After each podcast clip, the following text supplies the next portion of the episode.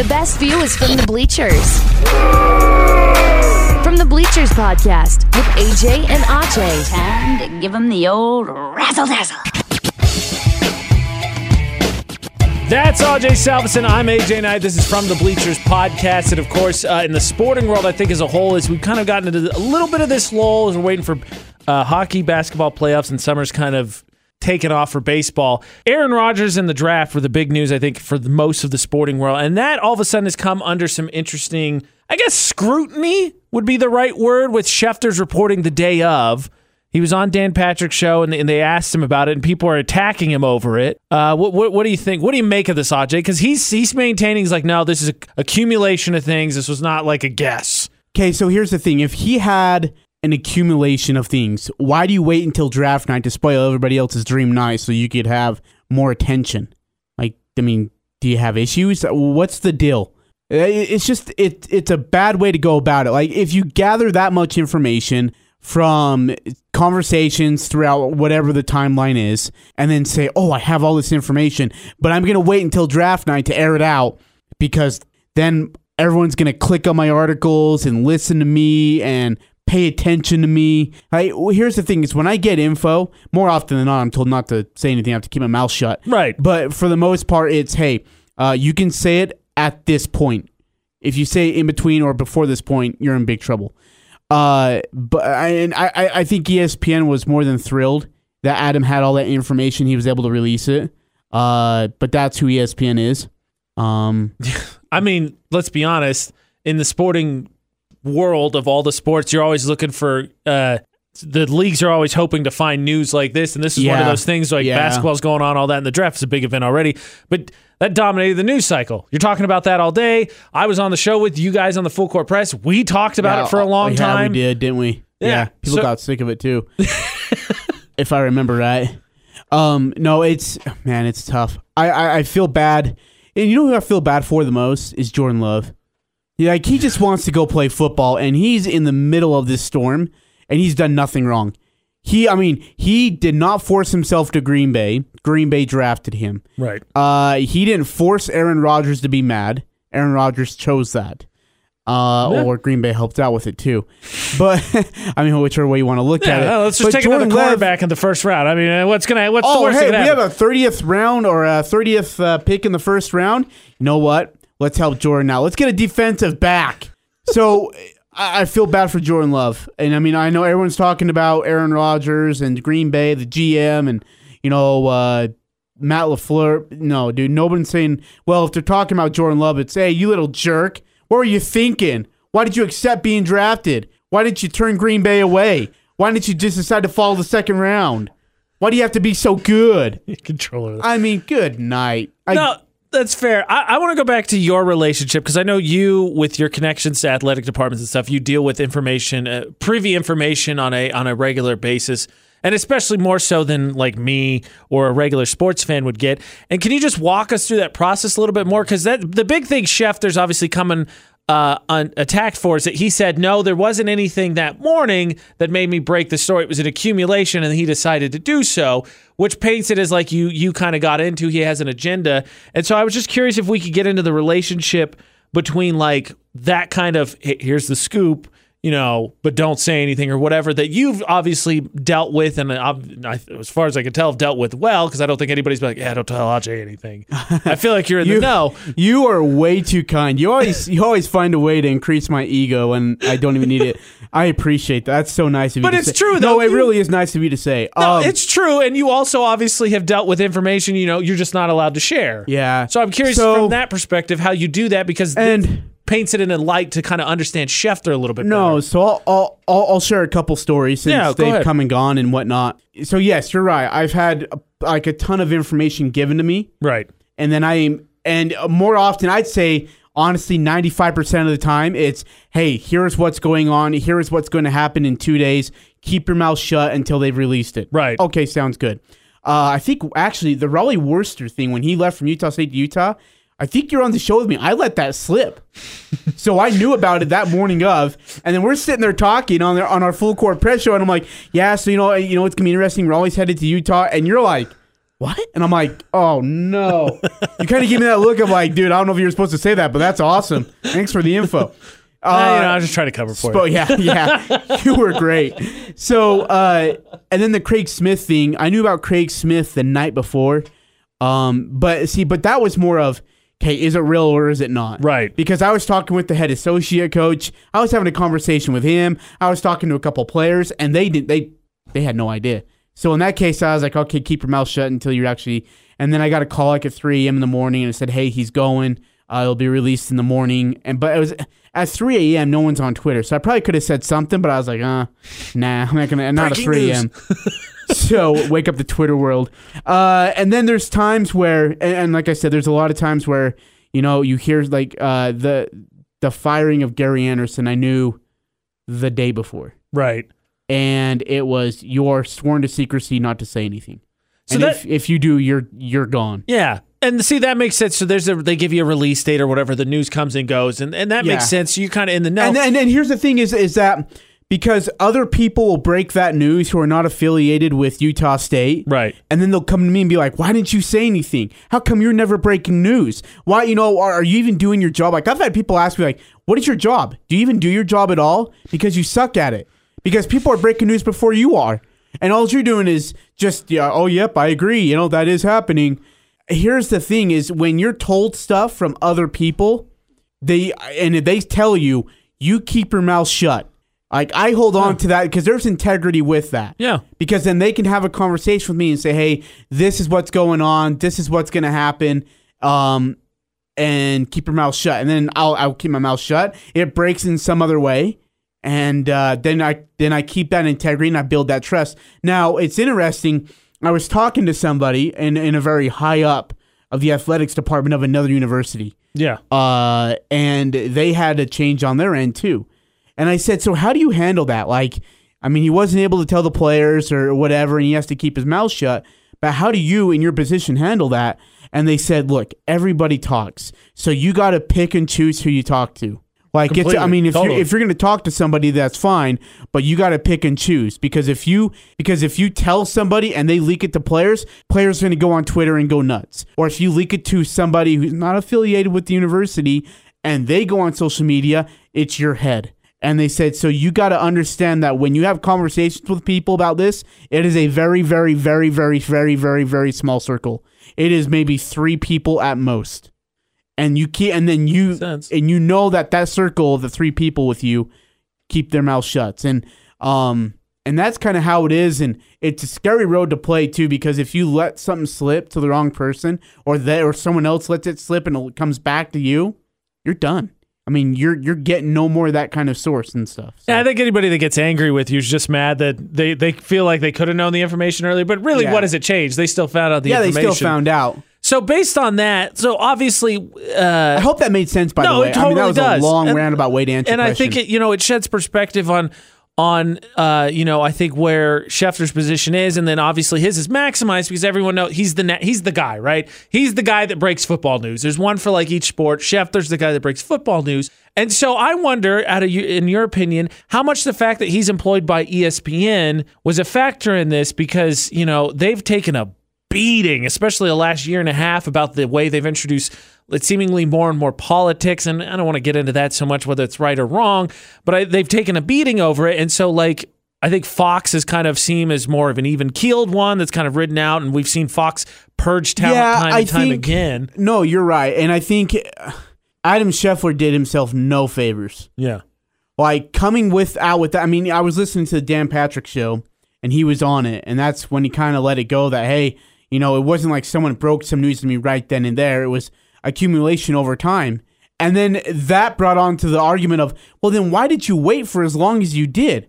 Why didn't you say anything? Why did you wait till draft night to let out such information when, you know, over 100 kids are having their dream come true to get drafted into the NFL and you want to leak out the news because you want the attention? Like, it just, it, it rubbed people a, a, a lot in the wrong way. Right. And Adrian Wojnarowski has a problem with that too. That's why people respect Shams because Shams keeps his mouth shut. I mean, he's not going to wait to just. I mean, it's not about numbers for him. It's about just getting the information out. Right. And he makes sure that he got the information. He keeps it short and sweet to the point. But uh, yeah, ESPN is taking a beating in a lot of ways, and this does not help their brand. And Adam Schefter didn't help himself in any way. Do you think that uh, this could have been a thing where I know we, you know uh, the, there's the odd couple that has Rob Parker and uh, Chris Broussard on it, and they've talked about the position they are, especially Broussard. He's kind of that guy, the, the, one of the basketball guys that players like trust or whatever. And they and both of them, I know I've heard talk and including some of those guys. Stephen A. Smith's probably another one where players will tell him information and then they, they use the media. It's just one of those things where Roger was sort of manipulating him? Like, here's here's the deals uh, Schefter. Here, I'm going to give you the details, but here's what you got to do. You got to do it draft day. I want revenge on the Packers because people are speculating that Pat that Rodgers kind of had a hand in this and wanted it done on purpose on draft day as kind of a form of revenge and try and take back some leverage. Oh man, and and the crazy part is is that Packer beat writers are probably the most upset because they've been doing work throughout the whole entire thing, and then and then Aaron Rodgers puts out all this information, and the Packers beat writers are like we've been doing this for the whole entire time. Like, why all of a sudden is, is Adam Schefter getting all the credit? And, and not to mention, I, I read one Packers beat writer, and his tweet was really, really good. He had a thread um, that he put out, and he said, look, what Adam Schefter said isn't news. It's the way it's the way and when he did it that all of a sudden became breaking news to everybody. And it's the fact that ESPN came behind him and gave it a nice little push, like, hey, guess what? Live on ESPN is Adam Schefter talking about Aaron Rodgers. And then the the whole Aaron Rodgers leaked it. Uh, another Packers beat writer came out and said, "Look, my sources are better than Adams, and that's definitely not true." Well, I think you could see that because I think you could uh, talk about the role of, of media in sports because I don't know about you. I've got a fantasy app that's pretty good about relaying information to me about it. And it seems like every three days, oh, Rodgers definitely wants out. Yeah. Ooh, Rodgers could command a trade. And then the most recent one was Rodgers torn about whether he wants to leave or not. And it's like, yeah. it sounds like nobody knows. Nobody knows. And that's what the rewriter said. He's like, look, you know, Adam Schefter putting out there that, you know, this and that and that Rodgers camp was talking to him. And it's like, and the beat writer said, that's just bullcrap. Because the people I've talked to, and again, they're better than Rodgers' sources, say, hey, look, he's staying, like, in no way did he put that out. In no way did he put that out on draft night. And in no way has he claimed out and said, hey, I'm demanding a trade right now at this very minute. Um, and and he said, so like, foot off the uh, gas pedal, put it on the brake, and just take a deep breath. It will all come to it will all come to light at some point, and it will probably come from Rodgers at some point but don't just take it from Adam Schefter and say, "Hey, there it is. That's how it is." And boom, jam, jam. Thank you, man. That's it. So, and and, and the Chris Broussard thing. By the way, do you remember who the first one to leak out that LeBron James would go to Miami was? Stephen A. Wasn't it? It was Chris Broussard. Was it? Chris? And he did it like two months before, and everyone called him a moron, idiot, bleepity bleep, and this and that and the other, especially Cleveland fans. And my Miami Miami fans took it and were like, heck yeah, LeBron's coming. All right, let's put the team together. Chris Broussard, three months before that, even before Windhorst said anything. In fact, more on that in just a sec. But even before Windhorst said anything, Chris Broussard put it out that he was going to Miami. And then and so Windhorst was like the the pet. He was like the leash to LeBron James chain that he was just walking with him like a poodle. And in a book that Windhorst put out, he said that I knew for a long time that LeBron was going to Miami. But here's the avocat to it all. He said I wasn't allowed to say a word and right. that became from LeBron James' camp. LeBron James trusted me enough that he and his camp had told me I'm going to Miami, but they also trusted me enough to, hey, keep your mouth shut. Here was the hard thing for Brian Windhorst that I've never had to deal with. He had to go on live television on ESPN and talk about LeBron James. Hey, what are you hearing right now? Well, you know, like, we're not sure. There is a bunch of That's suitors going so after him. Yeah. And and but the whole entire time he's like, he's going to Miami. We all know he's going. And so like him, so and in his, it's a great book. But Windhorst would be like, you know, people are like, oh, he's going to L.A. Holy crap! There's, I saw a LeBron James member of the camp in L.A. having dinner. He's going to the Clippers. And and Windhorst and LeBron would just laugh. They'd have a glass of wine and they'd laugh. And LeBron and Windhorst said it was the hardest time in his life as a professional writer, but it was the most rewarding of his life because after all was said and done, LeBron said, "Dude." I have an amount of just an amazing amount of respect for you. Paraphrasing here, but I have an amazing amount of respect for you because the whole entire time you kept your mouth shut and nobody knew who the hell like LeBron was talking to because you never gave anything away. And he just he said that was one of the greatest compliments he possibly could have got is from LeBron James camp. Thank you for doing your job. Interesting. Okay, let's shift from one great to another, from Rodgers and football to baseball and Trout. Uh, I think this discussion has kind of come up again as the Angels are, you know, the Angels, and Mike Trout is just his his stats. I keep they keep bringing his wins above replacement up and all of that, and he's going to smash more records and all that, and he's arguably could be one of the greatest baseball players ever. Unfortunately, Aj, we just don't get to see him do anything. He's not going to be in the postseason right now. They have the Angels have the second worst, excuse me, third worst record in the AL. In the AL, they're last in their division. He's not going to make the postseason again. Unless, I mean, it's still early, obviously, but it would seem that they're destined not to bounce back from that. I mean, what do you make of this? Because legacy, I think, is defined mostly in postseason. Don't get me wrong, you got to be great, but I think legacy is amplified and magnified and and all, all that in the postseason, and we may never see Trout get there. Can I give you some numbers right now what Mike Trout's doing this oh, year? Oh yes, please. So he's been to the plate uh 106 times. He's been on base 56 of those times and he has 49 outs made. Jeez. Okay, and here's more. It gets better.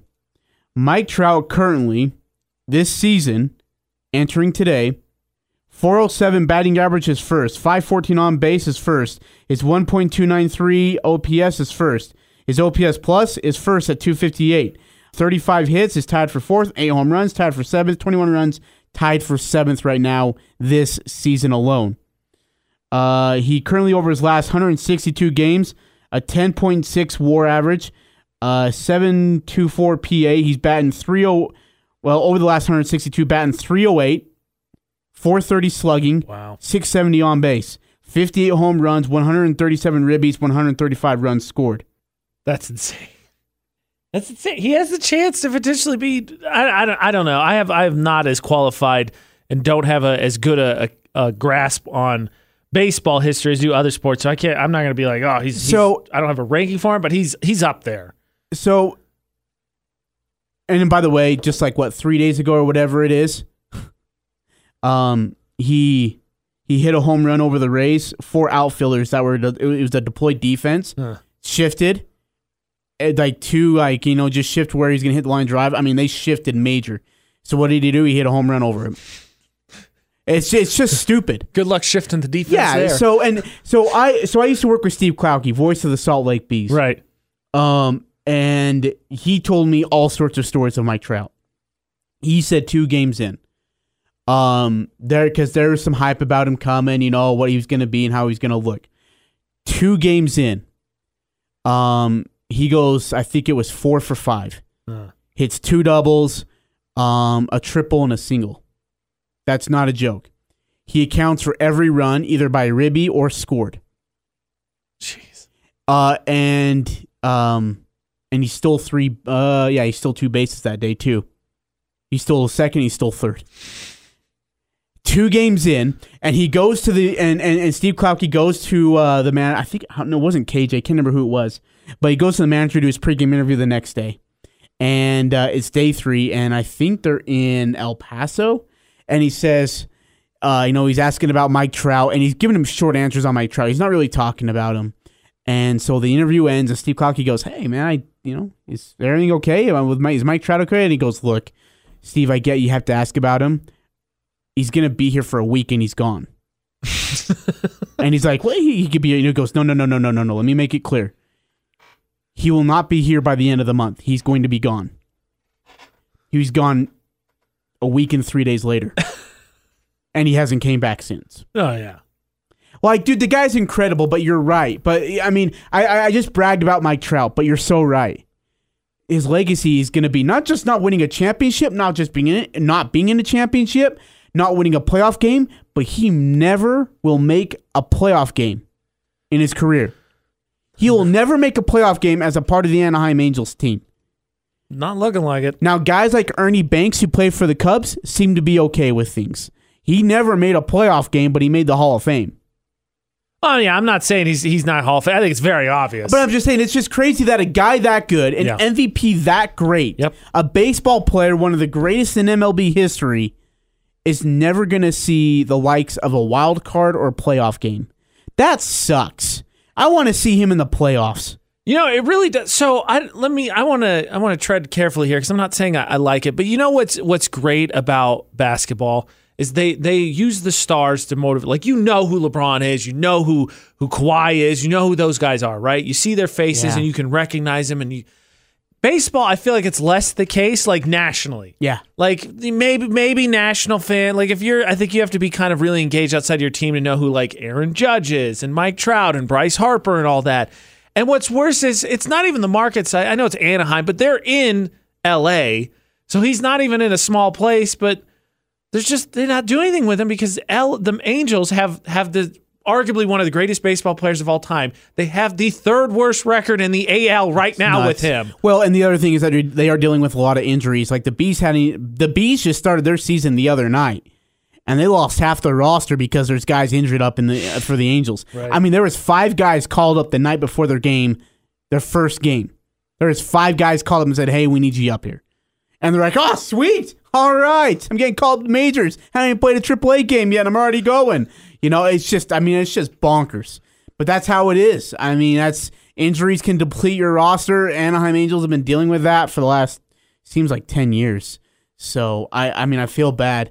And then the other thing, you know, we, we talk about Mike Trout. Albert Pujols has been designated for the assignment. Now, assuming that he that he goes through the waiver list and he clears waivers, then he'd go to AAA and play in Salt Lake. But knowing Albert Pujols and what he's done and his um his status as a player, Yep. think he retires before he goes to AAA I baseball. I would think so. Me I mean, too. this is kind of, I mean, he's in the last year of his deal. Yeah. I could see maybe, I, honestly, he seems like the right guy to transition to a hitting coach, doesn't he? Oh yeah. Oh, I'd be. I'd, yeah. And the Angels could use one. I mean, oh, they could. So here's the question. Because you and our buddy Kevin were talking about how um, uh, AD forced his way out of the Pelicans to the Lakers. And, and that was you know part of that what people would argue and I'm sure he would say part of it's a legacy move because he just he couldn't elevate the Pelicans to even the playoffs now he's won a championship. Do you think Pujols, Pujols, excuse me, do you think Trout will want his or try and get his way out of LA? Oh man. You know, it's always been said in sports every rich wedding deserves an ugly divorce. Um that could head that way. I mean, you think about like I never imagined Tom Brady playing for another team, especially the Tampa Bay Buccaneers. Right. Ever in my life. I was like, no, Tom Brady's gonna live and die a Patriot. So screw you. And then Brady went to Tampa Bay and I said, screw you. Uh huh. Albert Pujols is uh in fact Jeff Passan wrote a great article on ESPN.com about Albert Pujols leaving or at least that that situation of him being you know designated for an assignment and it was ugly it was awkward it really was between Albert his agent and the team it was really awkward and by the way he was the first one to sign one of those mega deals 10 years 214 million dollars and that was unheard of at the time now you've got four guys who have signed 12 years 13 years 400 something odd million dollars I mean, Trout's uh, Trout's contract, I think it was 11 years, 426. Takes Yeah. him to year 2030. So here's the thing: is that every rich contract deserves an ugly divorce. In in ten years, is Trout going to be the player that he is now? Probably not. Um, is he going to play all 162 games? Probably not. So at some point, you're going to say, "Hey, look, this contract needs to be readjusted," and that will come from the from the franchise. The agent's going to say, "Well, look, you paid him 10 years ago. You should have knew this was coming. This is your fault. Pay him out." Uh, and then at some point, you know, it's probably going to lead to maybe Trout going to another team. Well, here's the crazy thing. I didn't think he was this old. He's 29. Yeah.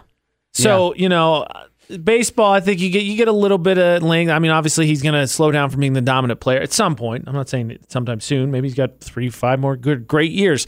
But he's getting to the point now where I, I think he's given LA a, Anaheim Anaheim a fair shot and it's hard for me to say like if it came out and he's like, "All right, Trout wants out. He's done."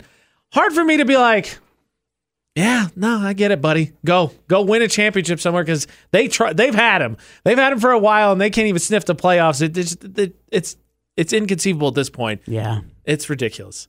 Feel for the guy. I'd like to see him in the postseason for his legacy alone. Yeah, I would too. I, I just I, I know you're right. I want to see him in the playoffs. If like if anything, that's that's one guy I want to see go to a playoff game and just play in it. Here's and it sucks. Here's one for you. Speaking of legends, and uh, I'm going to be honest, I think the uh, From the Bleachers podcast gets to pound their chest a little bit on this because we're a big fan of this guy.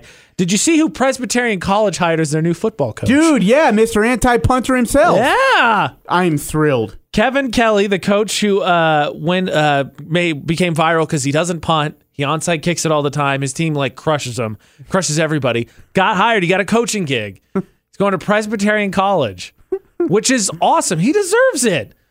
Because like if you're a small school, and that's what you expected, right? He wasn't going to make a big Yeah. jump. But if you're a small school, what are you looking for? Some excitement. You want to generate wins, obviously. You want to generate excitement around the program.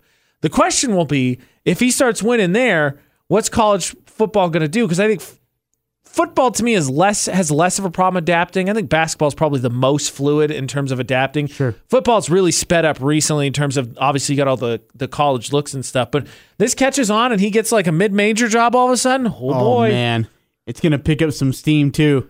If he wins the first five games, oh boy, yeah, no, good for him. That's awesome. It's a great opportunity. I hope he, uh, I hope he handles it well, and I hope they have some success. I'll be keeping an eye on those guys too. I, I really I'm am you. intrigued to see how this goes. I'm totally with you. Well, the thing that gets me about it is that uh, you know he catches a bunch of crap, right? Because his team crushes teams because they're able to get they basically play make it take it football, and uh, he gets a bunch of crap about it. But he talks about he said the the reason they came up with that is that it's a numbers thing.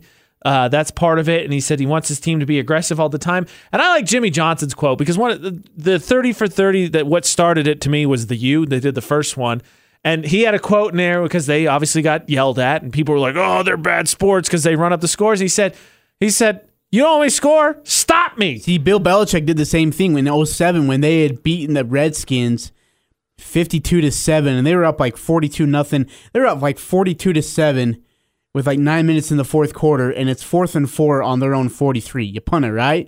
No, they go for it. They complete a pass to, a pass to Wes Welker. They throw the next three passes and they score a touchdown. And like the rest of the media's like, "You're running on the score. You're being a bad sport." And Bill's like, look, uh, we're just trying to score points. I mean, what do you want me to do? Take a knee? I mean, it's the fourth quarter. I'm not going to take 25 knees. Exactly. Well, that's uh, Jimmy Johnson's quote was, "I put it in the backups like I was supposed to. I can only coach my team." Yeah, exactly. And, well, and, and can you imagine what that interview was like with Presbyterian president? So listen, we have been punting a lot, and that's I mean, we just got to quit turning over the ball. Well, you know what? I don't punt. We onside kick. Fourth and thirty, I've got to play for it. Fourth and f- fourth and sixty-three, annexation of Puerto Rico. Okay, we run it. Fumblerooski. Okay. We we've got to play. We do not punt. You're hired. Great. Exactly. Well, the other thing too is uh, it's a small scale, so it's going to take him revitalizing. Because I think what you see on these small levels is you see a coach that's able to revitalize a program, you see a boost, and then if you start winning. Not saying Res- Presbyterian is going to have like a, a top 50 recruiting class anytime soon, but then you can kind of you draw a little bit better attention in terms of quality of prospects because they're like, how would you not want to play in that offense?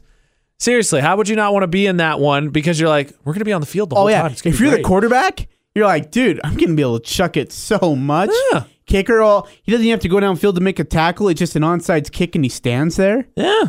Let's go. Yeah, I'm, I'm I'm with you. I'm gonna be following that guy. This is a quick side note because I want to go back to baseball. So, uh, John Means for Baltimore threw no hitter this this oh, past week, right? And there was a little bit of discussion about it because the reason it wasn't a perfect game is because his catcher dropped a third strike and Oh, the guy got to first base, and people were debating, quote unquote, should that be actually called a perfect game?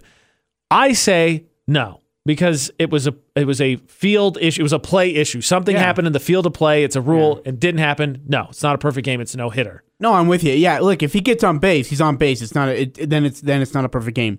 A perfect game means no one got on base, no matter what. Like I mean, because look, when when your shortstop botches a ball and the runner gets on base, it doesn't count as a hit. It counts as an error. Right. So if it would have happened that way, I mean, what are you you gonna tell them? Oh, wait, it's still a perfect. No, it's not. It's it's a no hitter. Uh, someone was complaining. I heard a radio show complaining about how dumb that rule is. That if it's a swinging third strike and the and the catcher drops the ball, then he should be out. No, it's. I mean, if if it's a pass ball and it allows him to to advance, then he should be able to advance. And then people are like, well, why can't you do it on the first and second strike? I'm like, because it's not the third strike. Doesn't make any sense. The at-bat's strike one, take off the first. just go. That just makes no sense at all. Yeah, I'm with you. It's it's. But dude, if you're the catcher, you're buying dinner for like a month. Oh yeah, you got to be killing yourself. was this that. was it listed as a wild pitch or a pass ball? Do you know? What is a drop third strike listed as? Well, see. it depends. If it, if if it's a bad pitch and it's listed as a wild pitch, if the catcher drops it or lets it get between his legs, it's a pass ball. I think it was a pass ball. okay, well then yeah, then it's on the catcher. Here's one for you though. So that discussion's been going on, and I heard a little bit about this, and I thought about this. Uh, so uh, commissioners generally not liked in sports as a whole, but what about this thought? So I'm with you. It's in the field of play. Players had control over it. They didn't make the play. There's an outcome there that was they were able to alter, and it just wasn't determined. How about the uh, Galarraga perfect game when he pitched for Detroit? Oh man, that's a bummer. He's he's still on base. If there's a runner on base, it's not a perfect game. It doesn't matter if the catcher, the the shortstop, left field umpire, or Steve Bartman. It doesn't matter. If he's So- on base, it's a it's not a perfect game. You don't think the fact that the umpire clearly blew the call He blew the call. That they can go back and retro change it to what it should have been? It should have been an out. Yeah, but they didn't. They didn't go back. What it could have, should have, what should have, would have. I'm saying right now, changing it because that's the right thing to do.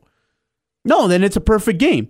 If if if the Andre Galarraga situation happens yesterday, and uh, and Colonel Mustard goes back and looks at the and looks at the replay, during that time it says, "Oh wait, I got it wrong. He is out," and they list him as out right there.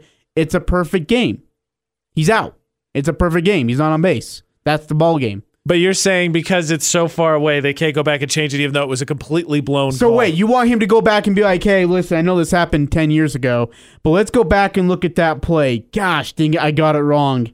Why do you think you have to go back and Well, no? Look at it. okay. Ev- everybody knows. Okay, there. I mean, there's the umpire and his freaking boxers.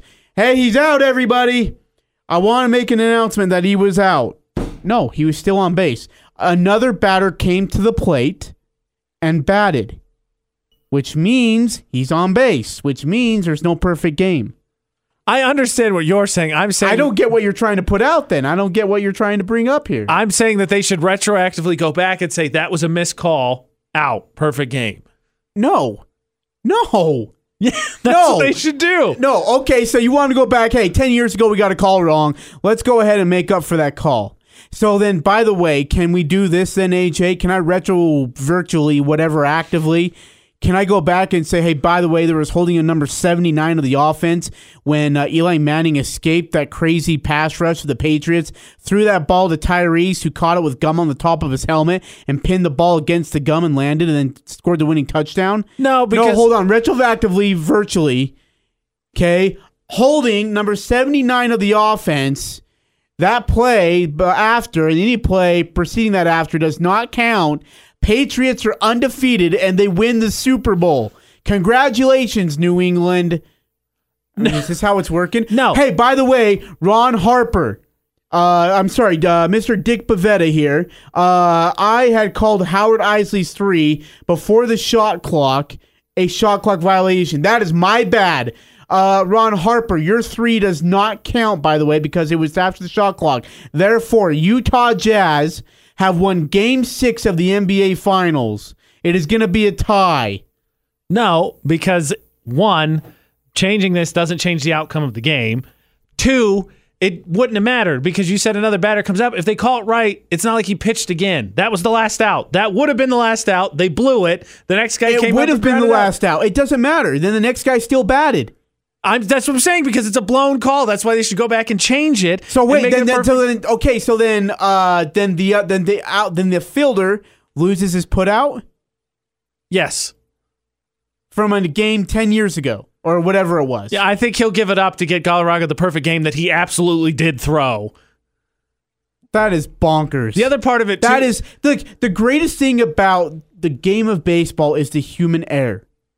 You're going to take away the human error because a guy screwed up on a call. Yeah, I'm gonna I'm gonna let Galarraga have history on a oblivious call. And you like know what? You know what's call. crazy is Galarraga doesn't give a crap anymore. Galarraga's moved on. He probably has, but he was forced to. It's It not like he's career. taking like depression pills and going to bed sweating bullets and like, oh my gosh. Oh, oh my gosh. June 19th, 2011. Oh, Colonel Mustard. Oh, I can't sleep. I can't, I, I need my therapist again. I need my therapist. I can't sleep. That perfect game should still be there.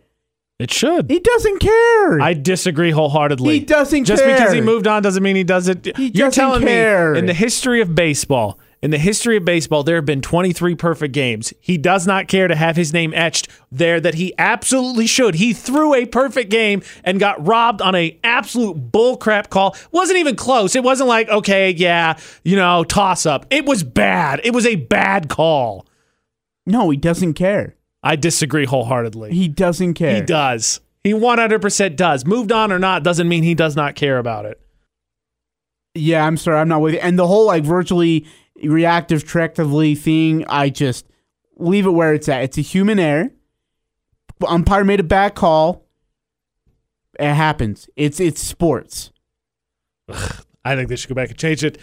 Staying on the subject, changing slightly though, what would you compare? Somebody asked me this earlier. What would, in the rest of the sports world, what compares to the perfect game? Because I have a hard time sorting this out because it's happened. Baseball's been around what, 100 and, Geez, how long is baseball? 200 years? You got to be getting up there. So Tom Brady had a. I mean, quarterbacks have had a perfect game where they throw for a 158.3 perfect rating.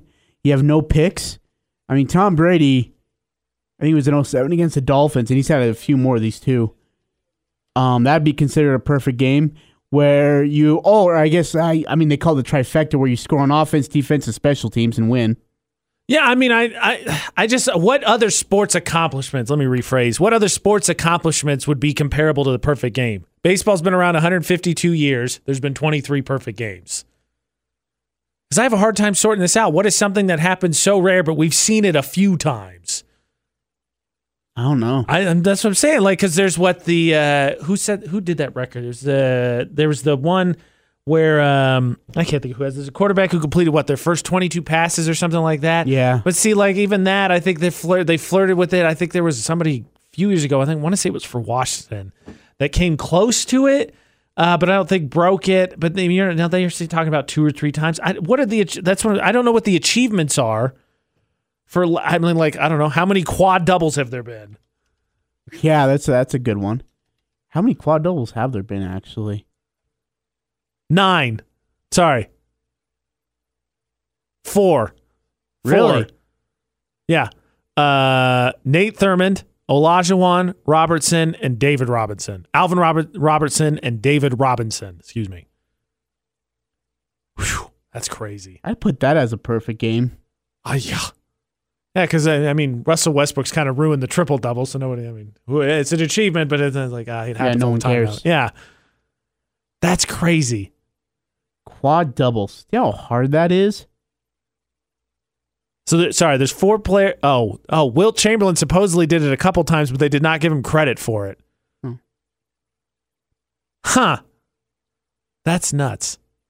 Kareem never got it though, huh? Apparently not. Wow. Kareem, Magic didn't. This is crazy. Wilt. So, wait, so wait. When when like for example, when David Robinson got his quad double, like did he get it in points boards? Like how did he? I think I think his was points boards assistant. Uh, points. Yeah, points boards assistant blocks. I Are you kidding me? Let me see if I can find it. That's incredible.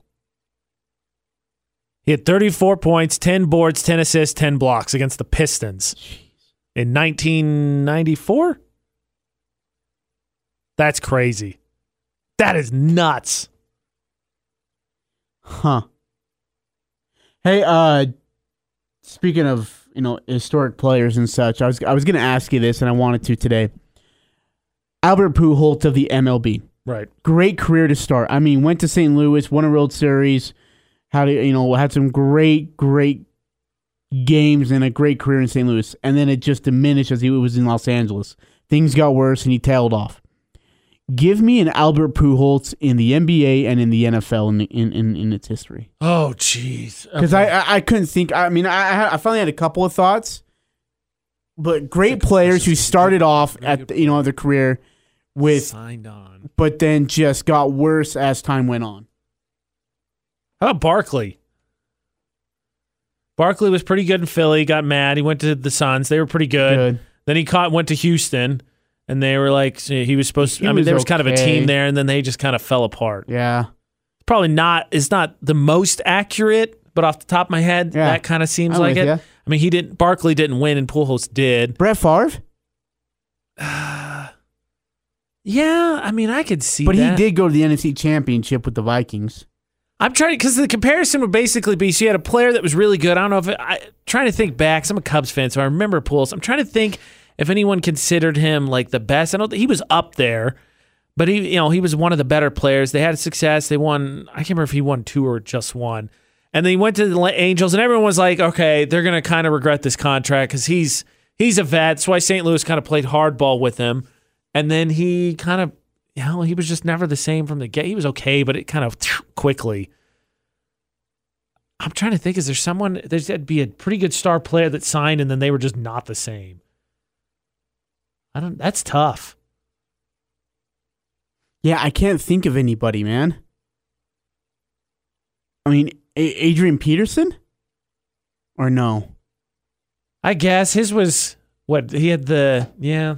I mean the thing it, sort of like he was a monster. He was absolutely a monster. I would say kind of no because he was definitely the what about best what about Deron Williams? from uh oh Was with the Jazz really, really good. Like there was that whole top point guard conversation between him and Paul. Then he goes to Brooklyn, does okay, but things tailed off, and then all of a sudden was at Dallas and he was non-existent. yeah no I I could see that actually yeah I could buy that because you know you get to that point where like ah age do we sign him I don't know I don't know I don't know and then the- somebody gives him the big deal because he's a star and it's like oh glad we didn't give him that contract Yeah, no kidding, right? that's that's not bad that might be I think that's probably the closest For me, we've that's come the closest I get. I think that's the closest we've come. okay. All right, there's your Pujols comparison. He's Deron Williams of the, the MLB. Obviously different though because Pujols did win. Pujols will be a Hall of Famer. I D Will I don't think No, is. no, He's- he's no, no, no. He's a Nor good should he player. be. Remember back when, like in 03, like the whole debate between Chris Paul and Deron Williams, and Bill Simmons wrote that book and said that Chris Paul was going to be better than Deron Williams at, at the end of it all. And everybody wanted to crucify Bill Simmons for saying that, including in Utah. Like, we all, I mean, all of Utah Jazz fans owe Bill Simmons an apology because he was spot on with it. I mean, you like Chris Paul's going to be Hall of Famer. Oh yeah, not even close. He's first bout. I mean, he's still going. Look what he's done with Phoenix. Yeah, what he's done with Phoenix is amazing. insane. Yeah, absolutely. Okay, let's get to everybody's favorite part. We've been lauding some Hall of Famers here, trying to change some legacies, some some others, but now it's time for the Hall of Shame. Easier to get into than the NFL Hall of Fame. Here we go. It's the Hall of Shame. Who is this guy? I'm proud. I'm proud of mine. Who did you get though? Who's in your Hall of You're Shame? proud of mine. I'm You're proud, of yours, I'm proud of mine. Nah, proud's probably too far. I think it's definitely worth warranted saying. it took me. I had to think about it because I was like, ah, I don't feel like anybody said anything super stupid recently. You just gotta wait for it, man. Okay, mine's gonna be Jake Paul. Ah. okay, you win. Here's this time far away the worst. This moron. Okay, A he thinks he's a boxer and he's not, and then he goes and I guess it was it's supposed to be staged, just him going up and talking trash. Well, then he takes Floyd Mayweather Jr.'s hat and he runs off like a three year old, like Yep. we're in elementary school. Yep. Floyd catches up to him. They start going at it, and then Jake Paul's brother comes in out of nowhere because he's like, "I got to get in on this because I'm Jake Paul's brother, and I just need some TV time." And then he all of a sudden is just getting hammered on by some of uh, some of the posse of Floyd Mayweather, and then he's screaming for help, practically like a little kid, like begging for help. And then it just goes from worse. So Jake Paul, A, he can't box. B, he's getting made fun of by every fighter in the world. UFC, boxing, even WWE's making fun of the kid for crying out loud. Well, did you see? So his his thing was got your hat, got your hat. He got a tattoo that says that, and he changed his Twitter bio to that, or Twitter. I think his Twitter username to got your got your hat. Dude, he is going to get knocked out by Floyd. I mean, we're talking in. I mean, is is uh, size definitely favors Jake Paul. The problem is, is that we're talking about in ring experience, and when it comes to a fight one on one with nobody by you, it's all about experience. Oh yeah, I mean it's and so. Floyd's just gonna let so him have it. to it. me, the whole thing was staged because he's uh, Flo- uh, Mayweather's doing is is boxing Logan. He's boxing the older one, and so the Jake oh, he's one, boxing Logan. He's boxing Logan. Oh, I'm sorry. That's why I was super confused when I saw this story this week. But no, yeah, he's boxing Logan. Jake uh, just had a boxing match against somebody that he won. Um, but to me, it was staged. It was to try and drum up more bites. But I mean, to me, the, the only thing you have to say is Mayweather kind of schooled uh, McGregor, and McGregor's a UFC fighter, so it's like he's got experience Yeah. at least in fighting. Yeah. And Logan has is amateur boxer at best. I don't care how old Mayweather is. Yes, he's going to school him. Just speed, experience, knowledge, and some of the fighters he's fought, like it's a cakewalk for him. Yeah, no, it, it's over. Like I'm not even gonna bother. Like, to me, it's dumb. I, I I gotta be honest and tell me if you think I'm wrong. I'm not a big boxing guy or UFC guy. I think it's kind of embarrassing for Mayweather to take this. Yeah, it is. I mean, but dude, the money is. Oh yeah, it'll be crazy. I crazy. mean, if someone's like, "Hey, look, I want you to go in a clown suit, and I want you to go stand at Walfart, and I want you to hold a sign that uh, that says John Stockton's greater than LeBron James. I want you to stand there for an hour and do it. And pe- and if people like want to hit you in the Wachobies or hit you in the face, you have to take it. But you get two point three million dollars out of it at the end of the day. You can clock me wherever you want. I'm doing it. I, I'm with you. The thing You- the, that's what I think. For, for you and me, it's different to get 2.3 million dollars. I mean, I think what was his purse when Mayweather beat Pacquiao? he Oh, made like dude, two hundred million nuts. or something, Yeah, right? That was nuts. He didn't. Yeah, I think it's a little bit embarrassing. Okay, you definitely win. I will concede. Jake Paul is definitely the most worthy nominee for a Hall of Shame. Mine was everyone in the NBA that's now complaining about the play-in game that wasn't at the beginning of the season, because all of a sudden everybody was for it, and then the Mavericks are kind of down there, and the Lakers are kind of down there. Now all of a sudden everybody hates it. Well, here's the crazy part. Have you heard a word from the Mavericks lately? Not recently. No. See that because they're out of it. They're all like, Oh, hey, no, it's great. Hey, you know what? We support it. I think LeBron needs to shut up and play. I yeah. Look, do I think it's? I, I do. I, I do recognize what it is. It is a cash grab. I get it. However, I don't think you can be like, oh, this is great. This is great. And they're like, oh, we might have to play it. Ah, this sucks. This is stupid. Whoever came up with this idea is an idiot. I I no, just just shut up. Honestly, if you fall down there, you should probably count your blessings unless you're the seven or eight seed. Then I can understand griping about it because ultimately it means it gives you a chance to still get in the postseason. But yeah, that is my Hall of Shame goes to the players and ownership and all that in the NBA that weren't complaining about the play-in game that now all of a sudden are. Okay, Aj, what are you watching this weekend? Hmm. Well, we'll see. We're currently we're, man. It's it's gonna be tough. There's not. I mean, there's a couple of good NBA games on, um, but I'll just say NBA because I I mean there's I mean baseball's all right. By the way, Houston getting walloped by the Yankees in the Bronx. I hate the Yankees with the passion, but God bless you, Bombers. God bless you. That was just too much fun for me to watch. Can I give you a suggestion? Yeah. Now I don't know if you like the sport. Uh, so uh, one of the great East Coast sports. So it has grown recently. Uh, the Division One men's lacrosse championship selections are Oh. Sunday. Okay. Hey, so the Kentucky Derby was last week. So we have to wait two weeks for another horse race. I don't know. I, I to me I don't get horse racing. I Dude, really you're don't. you're a uh, Nevada guessing game guy. You're not going to go play the horse races. Horse racing not my thing. Really? I really I never got into it. I don't get it. I, we had the who was it the one the Triple Crown not that long ago. Uh, jeez, dude, come on. Okay, but you know what I'm talking about. So- Yeah. So somebody and I I was on a sports show at that point and they're like, "Yeah, this is great. This is historic." And I was like, "I literally do not care."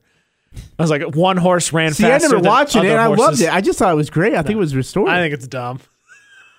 I do not get it. I do not get horse racing. To be honest, I'm not a big racing fan. I won't trash on it because my dad loves it a lot, and I I grew up around it.